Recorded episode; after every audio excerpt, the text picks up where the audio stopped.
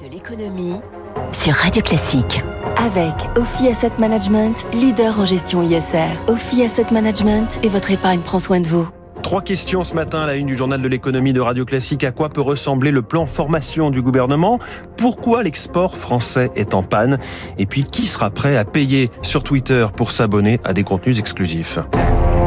Radio Classique. D'abord, c'est donc le jour le plus long ce jeudi pour Jean Castex. Deuxième journée sur trois de rencontres bilatérales avec les partenaires sociaux.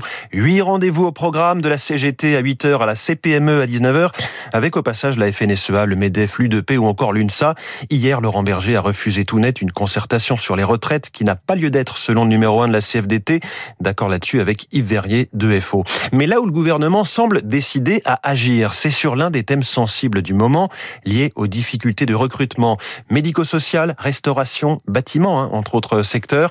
L'une des causes, ce sont les compétences et on évoque déjà un plan global sur la formation, Émilie Vallès, notamment à destination des chômeurs de longue durée. Il faut en effet cibler les personnes les plus éloignées de l'emploi, réagit Jean-Paul Domergue, responsable du plaidoyer pour l'association Solidarité Nouvelle face au chômage, car ce sont elles qui ont le plus besoin de formation, mais qui n'y ont pas forcément accès selon lui, mais cela demande des moyens. D'autant plus que ces personnes, euh, bon, euh, vivent dans des conditions matérielles difficiles, souvent. Il faut qu'elles soient soutenues. Euh, il y a des problèmes de garde d'enfants, il y a des déplacements, toute une organisation à mettre en place. Il faut aussi apporter des ajustements à la réforme de la formation professionnelle, selon François Asselin.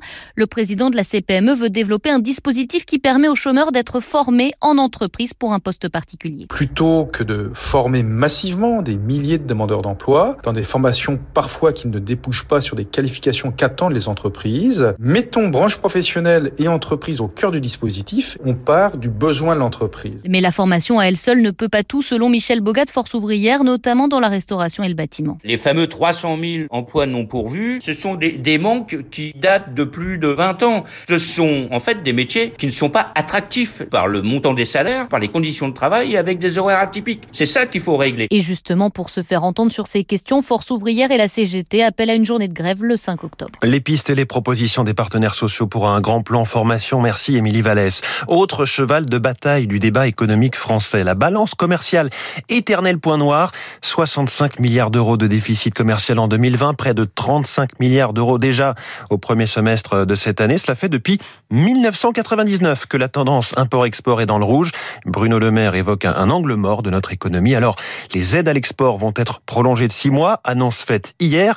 Y aurait-il au départ un problème culturel, une frilosité française pour l'export? Eh bien, c'est la thèse de Bruno de Moura-Fernandez, économiste à la COFAS on a assez peu au final d'entreprises de petite et moyenne taille qui exportent en fait en France, bien moins qu'en Italie ou qu'en Allemagne euh, par exemple. En fait, on ne sait pas vraiment pourquoi est-ce qu'on n'exporte pas plus, on a l'impression que c'est compliqué, on a l'impression qu'on a par, exemple la barrière de la langue, le, le problème de la prospection. L'autre facteur, c'est la désindustrialisation, c'est-à-dire que en fait, on a délocalisé certaines productions, notamment dans certains biens comme l'automobile ou par exemple le, textile aussi, hein, notamment dans le bas de gamme parce que pour des questions de coût, ce qui veut dire qu'on n'exporte plus ces biens-là, mais qu'on les importe, dans la mesure où maintenant on les fabrique à l'étranger. L'économiste Bruno de Moura-Fernandez. Suite de notre feuilleton, j'espère que vous l'appréciez, sur les centres commerciaux de plus de 20 000 mètres carrés et le pass sanitaire. Alors que les tribunaux administratifs avaient suspendu le contrôle du pass dans les Yvelines, l'Essonne, les Hauts-de-Seine et le Haut-Rhin, à Paris, décision contraire de la justice, le pass continuera donc à être exigé à l'entrée du BHV, du Printemps Haussmann, des Galeries Lafayette, de la Samaritaine, du Bon Marché, de Beaugrenelle ou encore d'Italie 2. Restons dans le commerce avec l'arrivée d'un petit nouveau en France. C'est du hard discount venu de Russie. L'enseigne Mère, M-E-R-E, e, va ouvrir en octobre des magasins à Pont-Sainte-Marie dans l'Aube, Sainte-Marguerite dans les Vosges ainsi qu'en Moselle à Thionville. Mère, lancée à Krasnoyarsk en Sibérie il y a 12 ans, a un modèle assez particulier. Elle ne paye ses fournisseurs que pour les marchandises vendus. Les autres leur sont renvoyés. On évoquait Carrefour hier matin. Nouvelle décision de la financière Agache, société d'investissement de la famille Arnaud, qui annonce qu'elle va céder ses parts dans la holding personnelle d'Arnaud Lagardère en échange d'actions Lagardère SA, c'est-à-dire le groupe du même nom. C'est dans le même temps la fin du pacte d'actionnaires entre les deux parties. Un réseau social à la une également ce matin dans le journal de l'économie de Radio Classique. Twitter sur lequel tout était gratuit jusqu'à présent. Depuis quelques heures, nouveauté historique. Bonjour Eric Mauban. Bonjour François, bonjour à tous. C'est le début des abonnements payants à certains comptes. Voilà, cette euh, fonctionnalité dénommée Super Follow permettra aux créateurs de gagner de l'argent et à Twitter de toucher bien sûr une commission sur les abonnements payés. Elle sera de 3% des revenus jusqu'à 50 000 dollars. Au-delà de ce montant, eh bien, la commission passera à 20%. Pour bénéficier d'un compte rémunéré, il faudra être majeur, vivre aux États-Unis, avoir au moins 10 000 abonnés et publier 25 tweets au cours des 30 derniers jours. Il sera alors possible de diffuser des contenus exclusifs comme des conseils, des histoires, des analyses.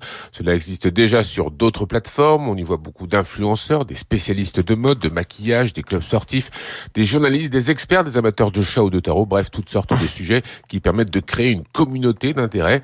Certains actionnaires de Twitter s'inquiétaient de voir le réseau social tarder à mettre en place cette fonctionnalité qui permet de fidéliser les abonnés. Un bon moyen de générer davantage de revenus sans perturber la fluidité du service avec davantage de publicité. Twitter compte plus de 200 millions d'utilisateurs actifs dans le monde.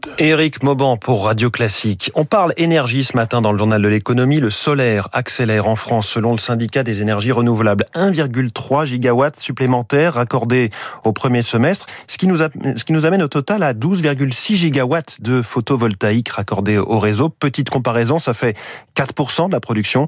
En Espagne, c'est 16 et en Allemagne, 17%. La Norvège, elle, bat des records en se rapprochant des 75% d'électrique parmi les voitures neuves vendues. On est aujourd'hui à 72 Tenez-vous bien sur les 10 modèles les plus vendus en Norvège, 9 sont électriques, le dixième est hybride.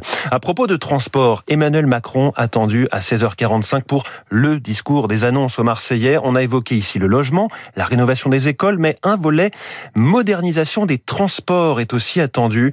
La ville, deux fois plus étendue que Paris, n'a par exemple que deux lignes de métro, trois lignes de tram, un réseau de bus assez décrié. Voici ce qu'en dit Claude Julien de la FNOT, la Fédération des associations d'usagers des transports. Le problème, c'est un manque d'investissement chronique depuis toujours, je dirais. Traverser la ville, en gros, c'est une heure et demie. Ce qu'on peut regretter, c'est qu'il n'y a pas assez de kilomètres de ligne. Les tramways devraient beaucoup plus pousser vers les quartiers périphériques. Marseille est une ville très pauvre. Hein. Un quart de la population vit en dessous du seuil de pauvreté. Donc ça fait une masse d'impôts collectés euh, relativement faible. Avec les moyens propres à la ville de Marseille, vous pouvez éventuellement repeindre les abribus. Ça s'arrêterait là. S'il n'y a pas une intervention de l'État, je ne vois pas du tout comment on peut faire évoluer la situation. Les marchés financiers, un peu dans le désordre hier, nette hausse du CAC 40, plus 1,18% à 6758 points, tiré par les valeurs du luxe et par la confiance dans un maintien des, politiques de soutien des banques centrales au marché. Londres a gagné 0,42%. En revanche, à Francfort, le DAX s'est effrité de 0,07%. Dans la soirée, le Nasdaq dans le vert, nouveau record, plus 0,33, 15 309 points. Le Dow Jones dans le rouge, moins 0,14 à 35 000.